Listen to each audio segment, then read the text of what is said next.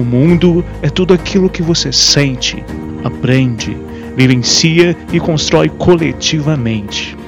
Falando de ciência e cultura, um canal de divulgação científica comigo, Delton Mendes.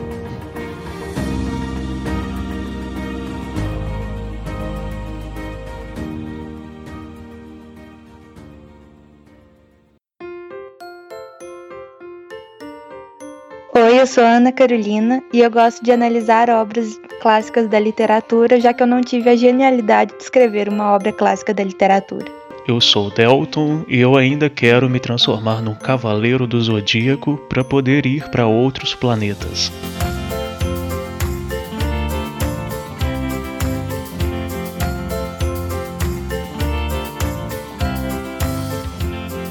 Bom, pessoal, estamos começando mais um episódio do canal e hoje está comigo aqui a Carol e nós vamos compartilhar algumas coisas com vocês sobre livros, é, literatura, animes que marcaram e, e ainda marcam né, as nossas vidas.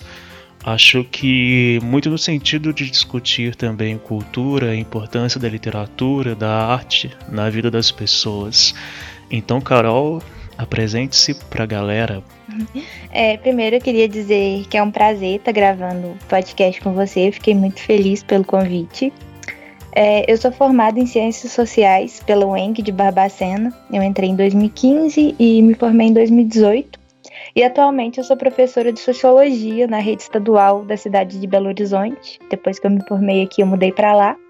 E eu trabalho em Belo Horizonte em contagem e tem alguns temas de pesquisa mais voltados para a área de filosofia da arte, é, que são pesquisas que eu já venho desenvolvendo, na, que eu desenvolvia na graduação e que vai se tornar mais concreto num possível mestrado é, mais para frente.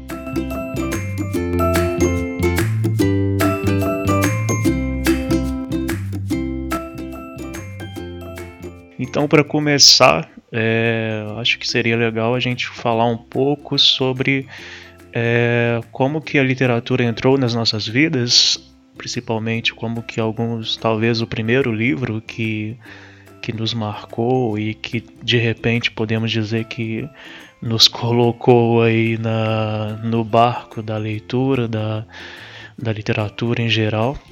É, quanto a mim, é, eu acho que o que, que a importância da literatura para mim começou sobretudo lá por volta da quinta série. Eu acho também que é interessante destacar que quando a gente fala que a literatura começou para nós, é muito no sentido de quando, por espontânea vontade, nós começamos a ler por querência mesmo, né? É, não por obrigação.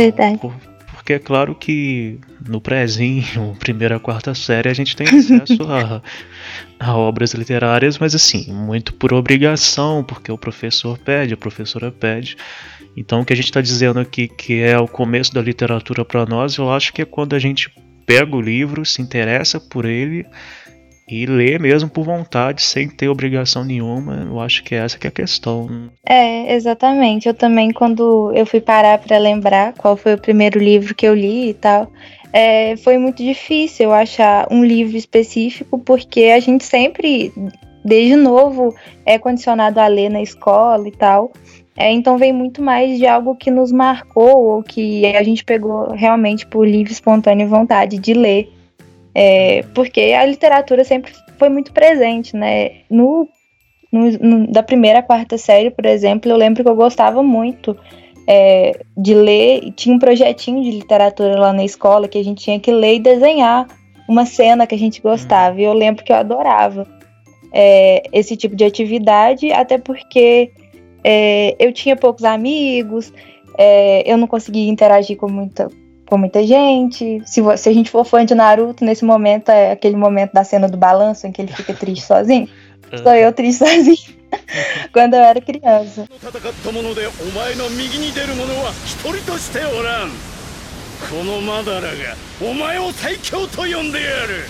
Então, é, de certa forma, a literatura antigamente para mim ela vinha como se fosse uma fuga mesmo. Eu tinha uma liberdade muito grande sei lá, de viajar para outro universo, de imaginar esses acontecimentos é, na minha vida. Então, assim, sempre foi muito presente, sempre me permitiu uma, uma liberdade mesmo para eu poder fugir um pouco da realidade. Mas é claro que isso eu não lembro de nenhum livro específico. Isso era mais um sentimento que eu tinha é, pelo hábito da leitura, mas eu não lembro muito bem é, qual foi o primeiro livro de verdade que, que me fez sentir assim.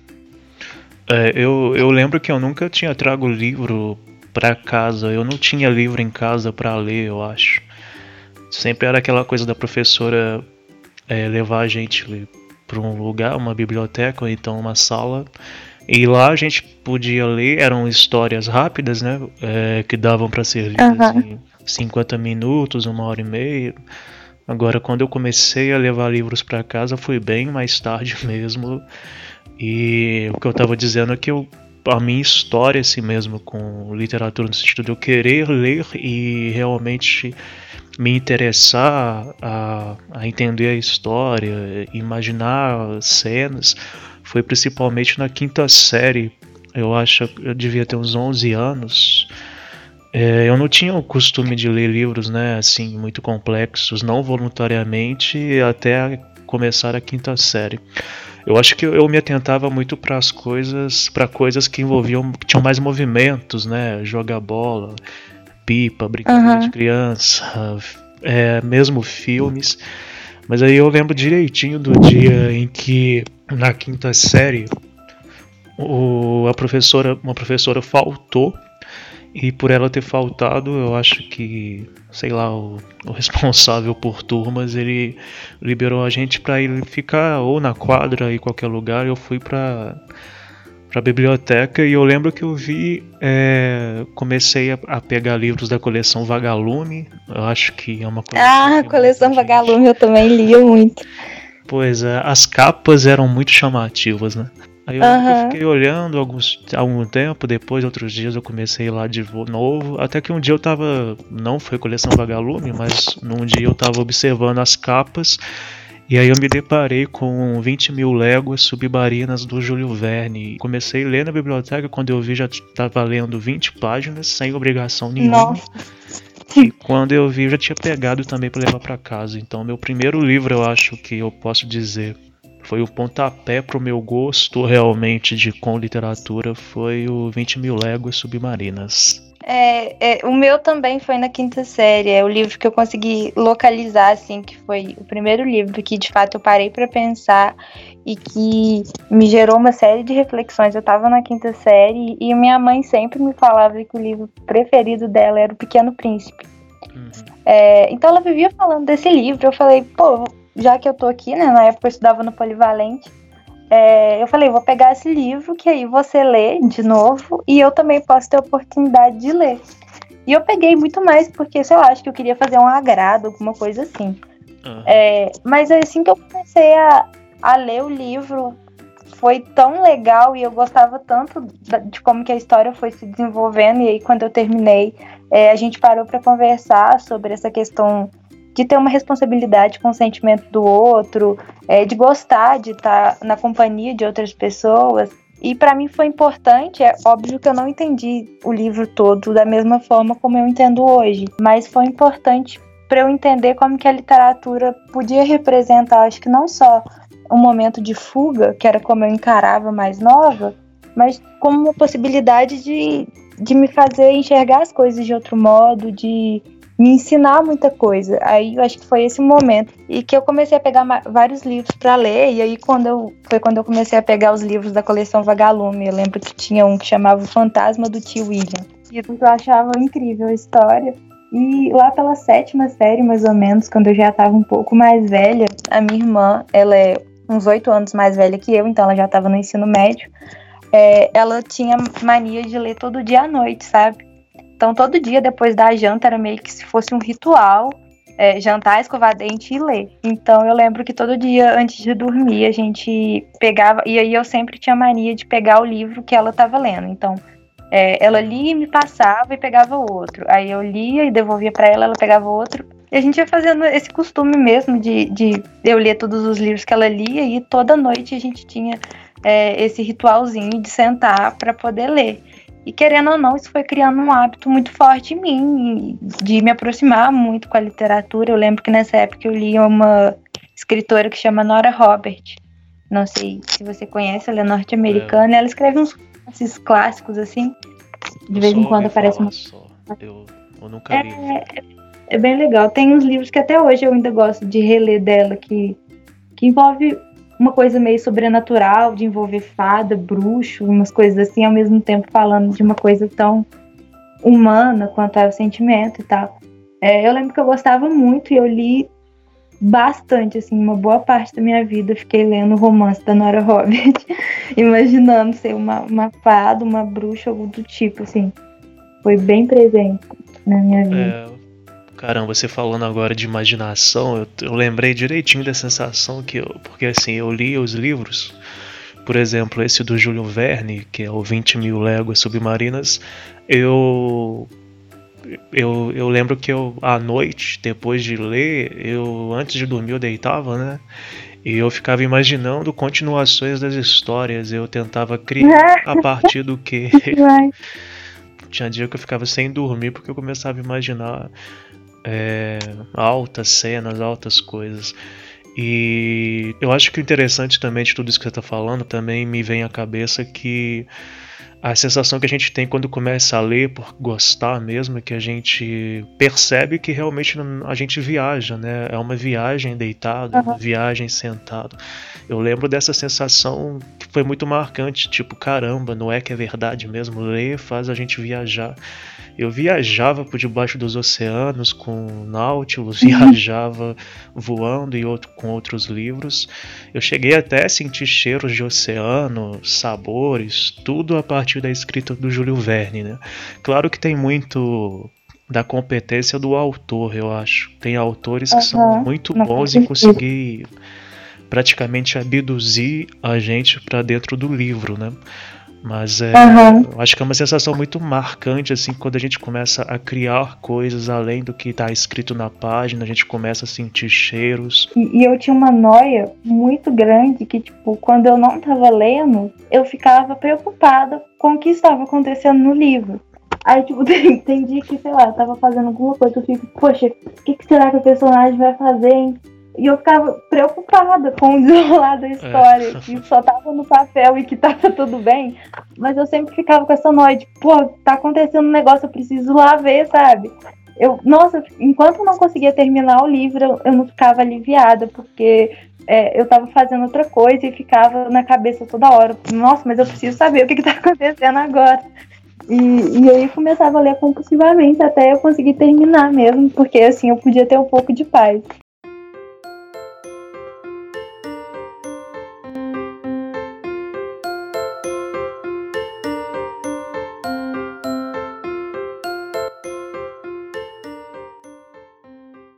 Já entrando na discussão sobre animes, particularmente, não sei você, mas eu comecei a me interessar por anime muito, muito justamente também quando uh, eu comecei a ler mais. É, antes dos uhum. Cavaleiros do Zodíaco eu tinha eu tinha assistido bastante Capitão Planeta, mas assim, eu era bem pequeno, 1999. Aí nos anos 2000, Cavaleiros do Zodíaco chegou e assim, foi arrebatador. Foi o anime que realmente me marcou muito porque tinha uma relação muito grande com estrelas, cosmos, constelações, tinha os cavaleiros que representavam. Uhum. Né?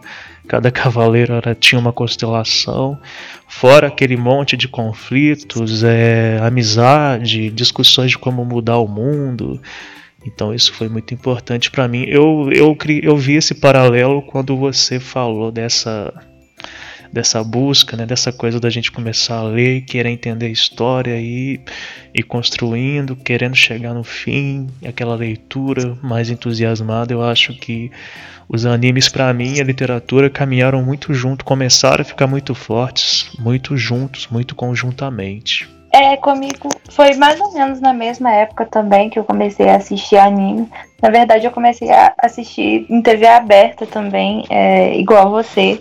É, eu lembro que passava Naruto e Dragon Ball na TV. E eu sempre acompanhei, eu gostava demais, principalmente de Naruto. É, que foi sempre o que eu sempre achei mais genial e tal. Só que é, na época o SBT só exibia até uma parte é, do exame Chunin e, e, depois eles não continuavam, retornava tudo de novo. E aí eu sempre pensava, caraca, eu preciso saber a continuação dessa história, e sempre volta uhum. pro começo. Porque acho que eles só tinham comprado até aí, sabe? É, e aí eu sempre ficava só vendo essa parte na TV, é, eu não tinha acesso à internet ainda, então também não dava pra, pra ver online. Eu fui ter computador só um tempo depois. E quando eu tava mais ou menos com uns 14 anos, que foi quando eu fiz amizade com dois amigos que eu tenho até hoje, que é o Felipe e o Jonathan. E a gente tinha muita mania de ir pra Brasil Games. É, quem é de Barbacena conhece a Brasil Games, lugar maravilhoso. E quando a gente foi, começou a ir lá muito para jogar e tal, é, o Jonathan, ele já tinha assistido vários animes, ele conhecia muito sobre isso. Então foi quando ele começou a me emprestar, ele começou a me passar pelo pendrive é, vários animes para eu poder assistir. E aí foi quando eu, além de poder ter contato com vários outros animes, que eu fui ver Hellsing, eu fui ver Death Note, eu vi Fullmetal, é, continuei assistindo Naruto. Mas foi um momento muito legal, porque pela primeira vez, assim, é, passando a cena do balanço de novo, que eu comecei a ter amigos, assim, que se identificavam com as coisas que eu gostava, porque até então não tinha. É, eu ficava meio, assim, a par de tudo, sabe? É, que foi também no mesmo momento que eu comecei a perceber que tipo de música eu gostava. É, foi nesse momento que eu também comecei a entender que, por exemplo, é, os animes que eu assisto, é, os livros que eu leio também formam um pouco da minha identidade, assim. É, e o Jonathan tem uma frase clássica que ele fala que o Naruto formou o caráter dele, sabe? E pensando bem, é bem isso mesmo que o anime uhum. traz, porque eu acho que a importância do Naruto para mim e assim, acho que para a maioria das pessoas que gostam é essa coisa do personagem ter o sonho e ele tá pronto para enfrentar seja o que for para conseguir, mas ao mesmo tempo ele não deixa os seus princípios de lado, sabe? É, a gente percebe no anime que todas as ações que ele tem é, é com o objetivo de ajudar alguém, ou de acreditar nas pessoas, de lutar por um mundo melhor. E às vezes isso no anime fica meio bobo, a gente pensa, nossa, que cara chato, por que, que ele tá fazendo isso? É, mas no final, quando a gente vai assistindo é, todos os arcos, assim, a gente percebe que tudo o que ele faz é na esperança de poder transformar o mundo, sei lá, num lugar melhor, diminuir rivalidade entre as aldeias. Então, é, realmente foi um formador de caráter nesse sentido, sabe? De mostrar é, o tanto que é importante, é importante os nossos amigos.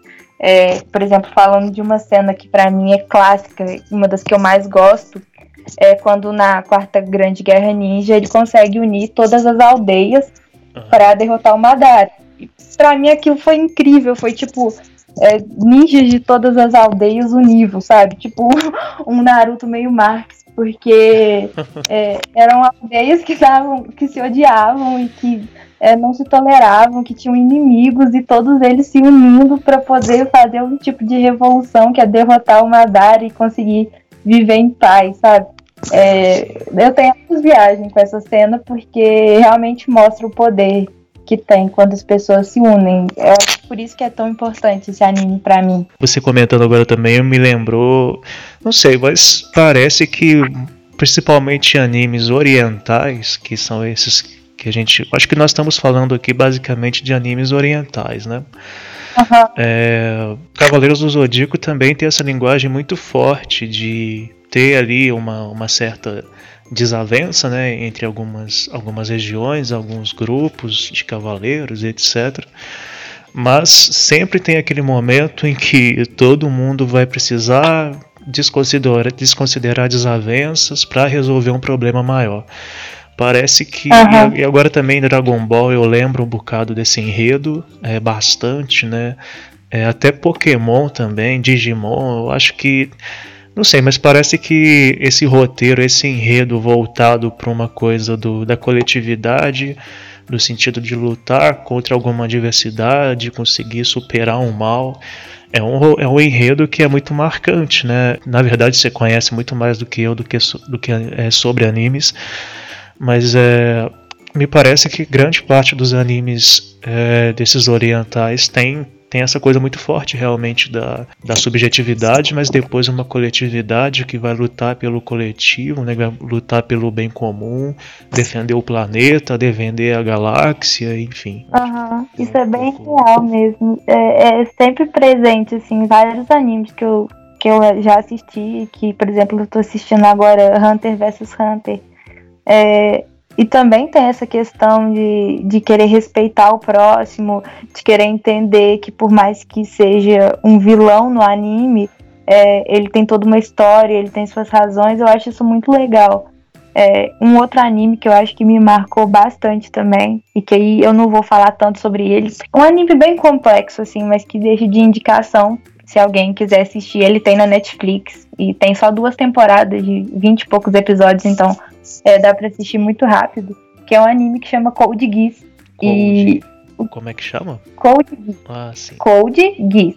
É, é um anime que foi produzido em 2006 e ele se passa na realidade de 2017, por aí. Então ele se passa como se fosse na nossa realidade. No anime, o mundo meio que se dividiu é, em algumas estruturas. Então o mundo se dividiu entre a União Europeia, a Federação Chinesa é, e o Santo Império da Britânia que corresponde mais ou menos aos Estados Unidos, mais o resto da, das Américas. Uhum. E o Japão não existe mais enquanto nação. É, e todo mundo que, enquanto uma nação independente, né? Todo mundo que vivia lá passou a pertencer ao Império da Britânia e ganhou uma numeração. Então todo mundo era classificado por um nome que é o, o número 11. Todo mundo era chamado de Eleven. É, e, isso já é muito chocante. É, assim, no começo do anime já dá pra ver como que essa galera da área 11 é, vive em extrema pobreza, é, não tem nenhum respaldo pelo imperador, não tem nem alimento, nem casa direito, e, são, e sofrem um preconceito constante por quem é,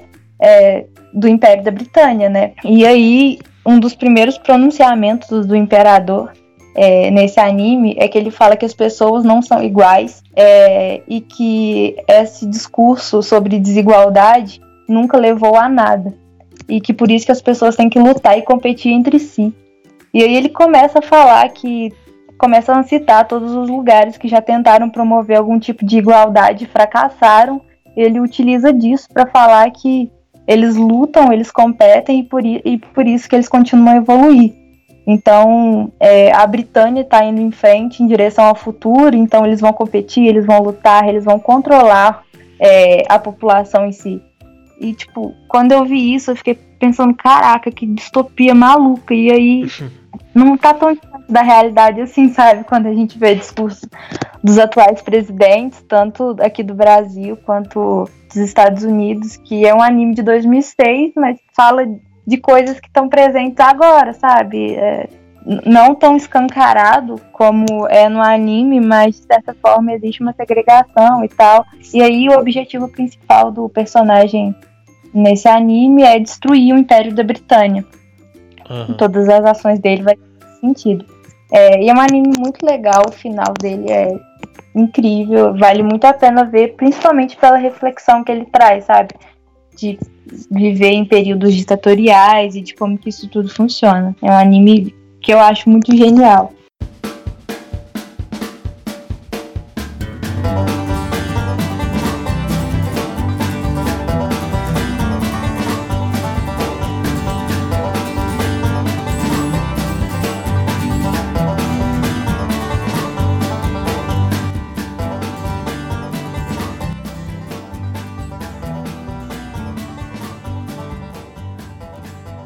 Bom, é, sobre livros ainda, eu, para mim, após então esses, o Júlio Verne, né, e o 20 mil léguas submarinas, eu tive vários outros livros que me marcaram. Mas eu lembro direitinho no terceiro ano quando o professor me emprestou O Senhor dos Anéis, um livro enorme, né, edição única que foi muito importante para mim. E tendo o que Carol pegando o que a Carol disse sobre a importância da formação de caráter do que o, muitos animes nos, nos dão, inclusive é, animes de várias partes do mundo. A gente comentou sobre principalmente orientais, mas a gente tem vários animes que não são orientais. Então, na, na literatura, O Senhor dos Anéis foi um livro muito importante porque ele me lançou uma série de perspectivas é, literárias que eu nunca tinha tido antes como querer estudar é, coisas muito além dos livros, entender outras línguas que nem existiam na verdade, né, como a língua élfica.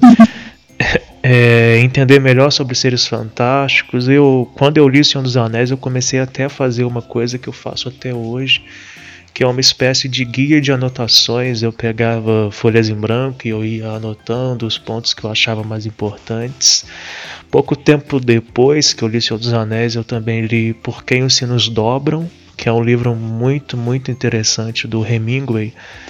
E esse livro é muito importante porque ele traz o contexto lá da década mais ou menos dos anos 40, né, a Segunda Guerra Mundial, quando nós vamos ter republicanos na Espanha lutando contra o fascismo espanhol, no mesmo contexto é, ditatorial da Alemanha, do, do, nazismo. Então é um livro muito empolgante. O Hemingway ele consegue, ele tem uma escrita, uma literatura que nos atrai. Então, junto com o Senhor dos Anéis, praticamente no mesmo período, esse livro Por Quem se nos dobram foi muito marcante para mim, junto também com Os 100 Anos de Solidão, que é um baita livro do Gabriel Garcia Marques. Todos eles eu tô lembrando agora por causa do que Carol disse dessa questão de formação do caráter, é, de nos oferecer reflexões de cunho ético, cunho estético, cunho uhum. moral mesmo.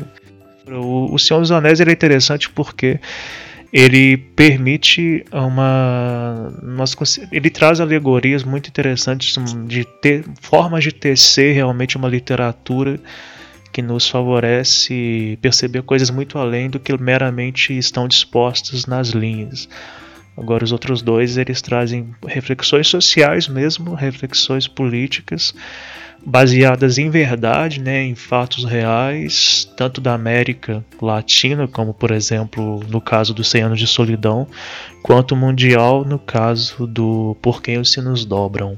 É, eu sou doida para ler esse Porque os sinos dobram. Até hoje eu não eu não consegui pegar, mas é, eu tenho muita curiosidade. Esse do Hemingway, eu acho eu não sei se eu tô confundindo os autores, mas ele também tem um livro que chama O Velho Mar, não tem? Isso, tem, isso mesmo. Ah, então. Esse O Velho Mar eu já cheguei a ler. É, faz pouco tempo até que eu li e eu gostei demais.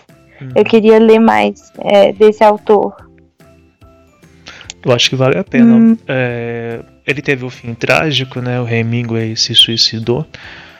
É, mas assim, ele realmente tinha uma. O Garcia Marques também, eu acho. Na verdade, esses o Tolkien, o Gabriel Garcia Marques, o Hemingway, eles têm uma capacidade muito importante, interessante de ligar é, a história, é, criar personagens marcantes. Um autor brasileiro muito importante, eu acho que a gente todo mundo deveria ler, é o Manuel de Barros. Um livro que eu sugiro é o livro das ignorâncias. Ele tem uma capacidade fantástica de descrever o mundo a partir do olhar da simplicidade, sabe? É, ah, é um autor nacional que eu acho muito interessante é, os, os ouvintes lerem também. Eu também quero ler, porque esse eu não conheço. É, agora, falando do livro que foi mais marcante para mim, é, é, O Castelo, do Franz Kafka. Eu uhum. tenho uma grande relação com esse autor, é, foi o tema de pesquisa a faculdade inteira. É, e o Kafka tem uma frase que eu gosto muito, que diz assim: O livro deve servir como um machado para o mar congelado que há dentro de nós.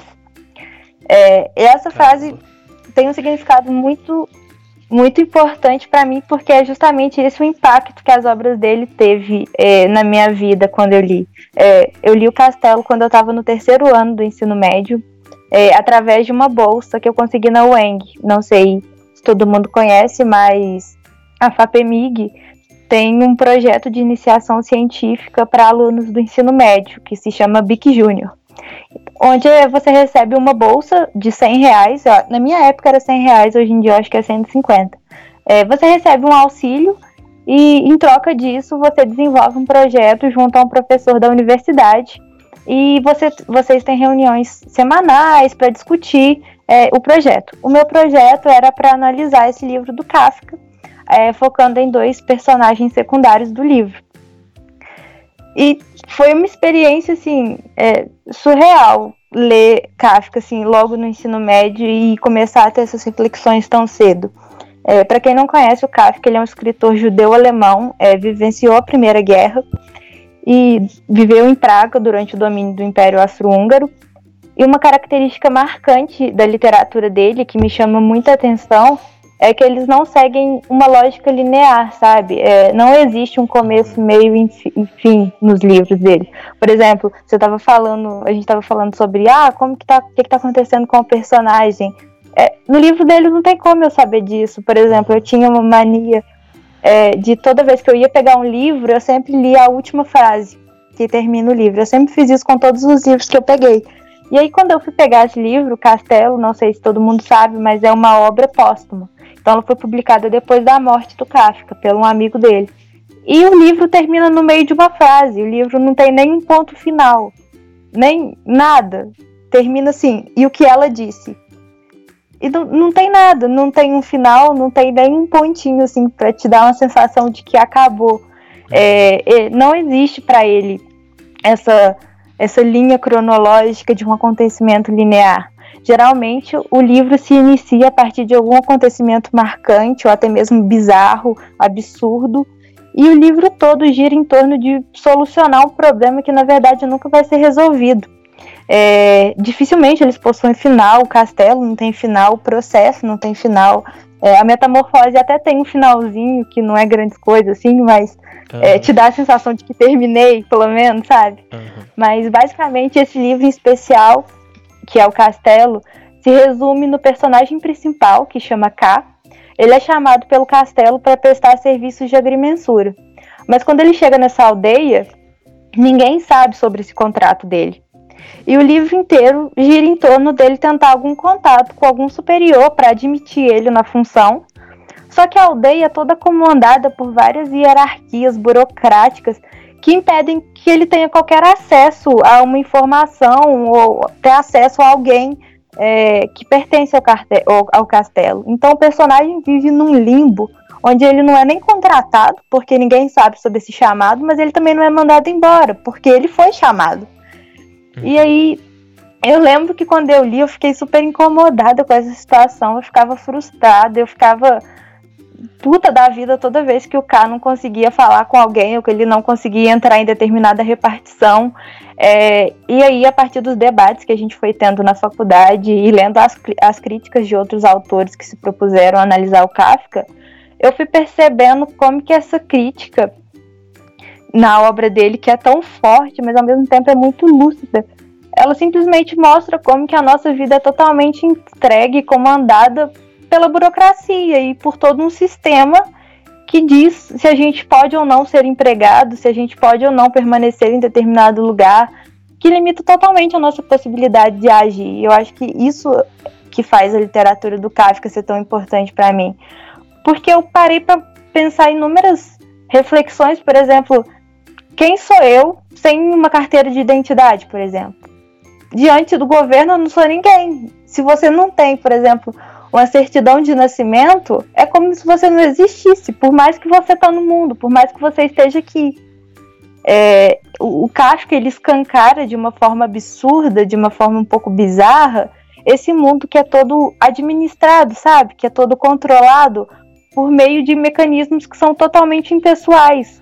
É, o que a gente mais tem que nos define perante ao Estado são coisas impessoais, que não diz nada de humano sobre quem é, a gente é. Por exemplo, a gente está vivendo nesse contexto de, de pandemia e eu, pensando sobre isso, eu me sinto como se eu fosse uma engrenagem, sabe? De um sistema cujo único objetivo é gerar dinheiro. Porque em nenhum momento a minha vida importa, nenhuma, nenhum momento é falado na vida do trabalhador, mas sim sei lá, o quanto de dinheiro a economia vai perder. É, é sempre focado no que a gente pode produzir enquanto bem material para manter uma classe. E não na nossa vida, pela nossa vida, simplesmente. É, eu acho isso muito doido. E o Kafka, logo no terceiro ano, me deu esse tapa na cara de, descancarar essa realidade, de uma, descancarar uma realidade de uma forma bruta, de uma forma absurda, com personagens se transformando em inseto, por exemplo, mas que ao mesmo tempo conseguiu produzir para mim uma imagem muito real do que, que a gente vive, sabe? É, ele tira a gente um pouco fora do nosso lugar de conforto e acho que coloca a gente a observar coisas que a gente não tinha parado para pensar antes. E que no livro a gente acha absurdo, mas quando a gente vai ver, a nossa vida também é absurda, mas a gente não tinha se tocado disso. Você falando de todo esse contexto me lembrou bastante do Dostoiévski, de um livro dele. Ele tem vários livros, é, mas o Crime e Castigo me lembrou. Eu não li muito Kafka, mas o, você falando tudo isso me lembrou bastante algumas coisas que o, que o Dostoiévski ele cria, ele vai elaborar na literatura dele, na obra dele, para tentar alavancar muito, muito mesmo coisas similares ao que você disse. E uhum.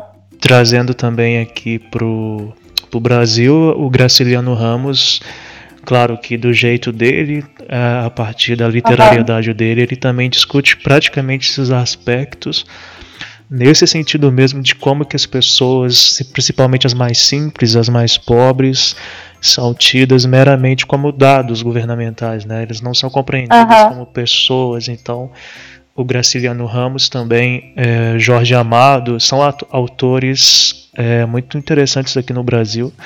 A Cecília Meirelles ela vai ter uma linguagem poética, é, mas que também vai discutir isso algumas vezes. Enfim, dando encaminhamento final, Carol, é, acho que a gente podia falar um pouco sobre a importância da literatura para a cultura, para a arte. Aham, uhum. não, com certeza. É, eu acho que toda expressão artística, toda obra, todo esse universo cultural que a gente tem, né, é não só do universo literário, mas como de anime, de desenho, de poesia, enfim, do que for, é, de cinema, de, de audiovisual é importante para a gente não só como um instrumento de distração ou de lazer, como é, várias vezes eu já enxerguei, mas principalmente porque ajuda a gente a construir uma visão muito mais ampla, né, de, de nós mesmos enquanto sujeitos, enquanto sociedade. É, a literatura, para mim, hoje ela se tornou um objeto de análise, como um, meio de analisar a sociedade, de analisar a nossa cultura, mas eu vejo principalmente é, como um lugar de resistência, sabe? É, o Deleuze, que é um, um filósofo francês que eu gosto demais, tem uma frase muito especial para mim que diz que escrever não é comunicar, mas resistir.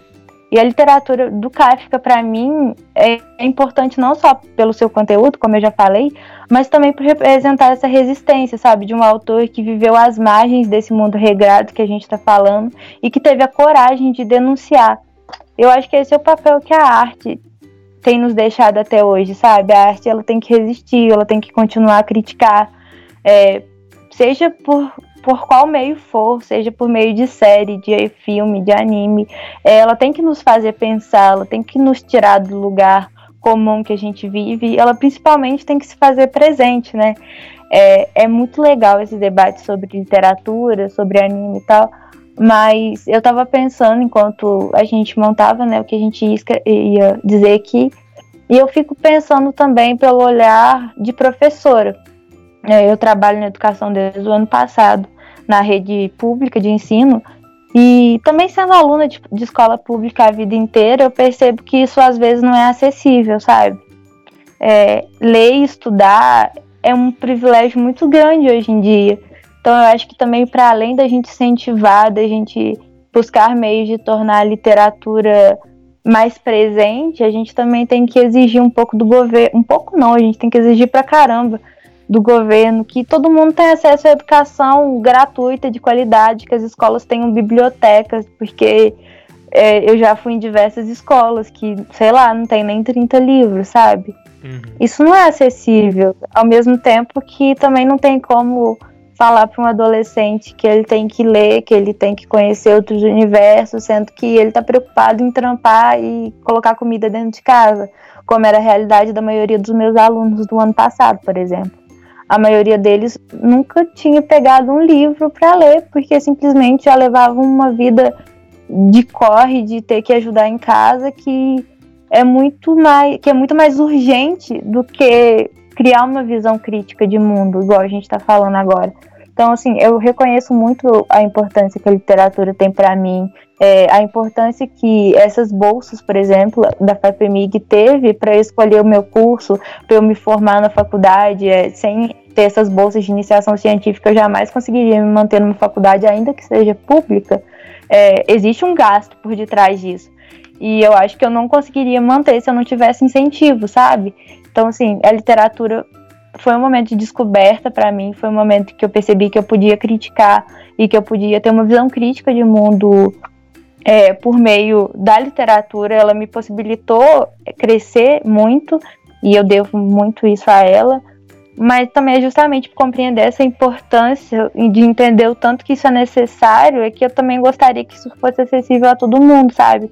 E o que mais triste é que não é. Quando a gente ainda pensa sobre isso, é certa forma, pensar um pouco nos privilégios também que a gente teve de poder se dedicar ao estudo e poder se dedicar a, a ter tempo para absorver todo esse conteúdo que a gente tem é, é, a nosso favor, mas que por vezes é negado pelo ambiente mesmo que a gente está.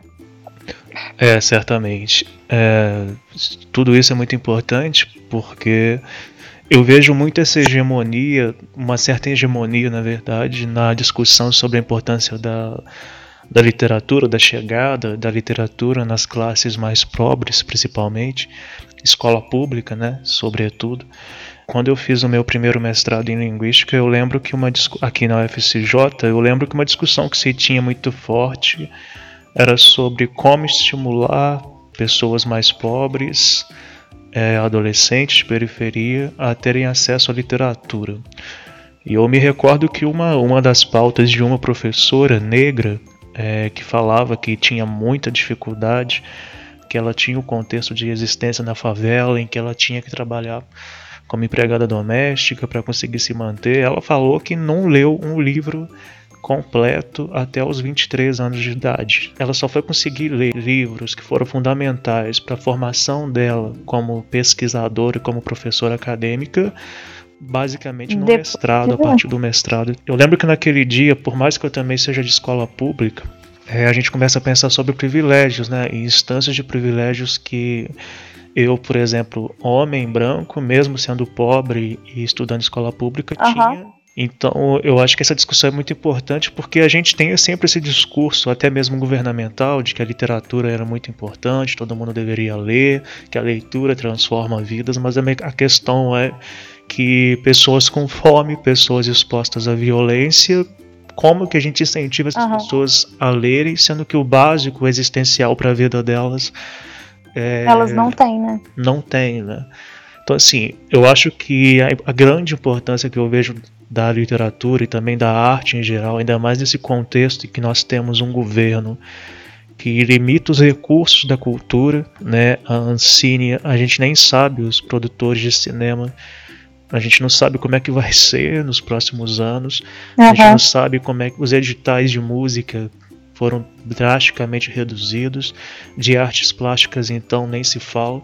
Então assim, a gente está passando por um momento no Brasil em que falar de arte para muita gente é vagabundear, é como se fosse um discurso de volta na época da ditadura, né, quando um artista que ia para uhum. rua era compreendido como traficante, era compreendido como criminoso, vagabundo. E é muito triste ver isso porque a gente percebe, a gente, é, tanto eu quanto você, que, que estamos no mundo acadêmico, a gente sabe como que a literatura transforma as vidas. E a gente fica se perguntando uhum. como que pode num governo que representa o país inteiro, existirem pessoas que compreendem a cultura e a arte ainda como só entretenimento, né? não percebem essa instância uhum. de geração de senso crítico, é despertar de novas experiências. É, até hoje eu tenho cenas, para você ter ideia, até hoje livros que eu li lá na quinta, sexta série tem vezes que eu lembro das cenas que eu imaginei como se fossem cenas que eu vivenciei mesmo. Como eu confundo meu cérebro, ele não uhum. separa, sabe? Ele não dissocia. Opa, isso aqui é de leitura, isso aqui é do que você vivenciou.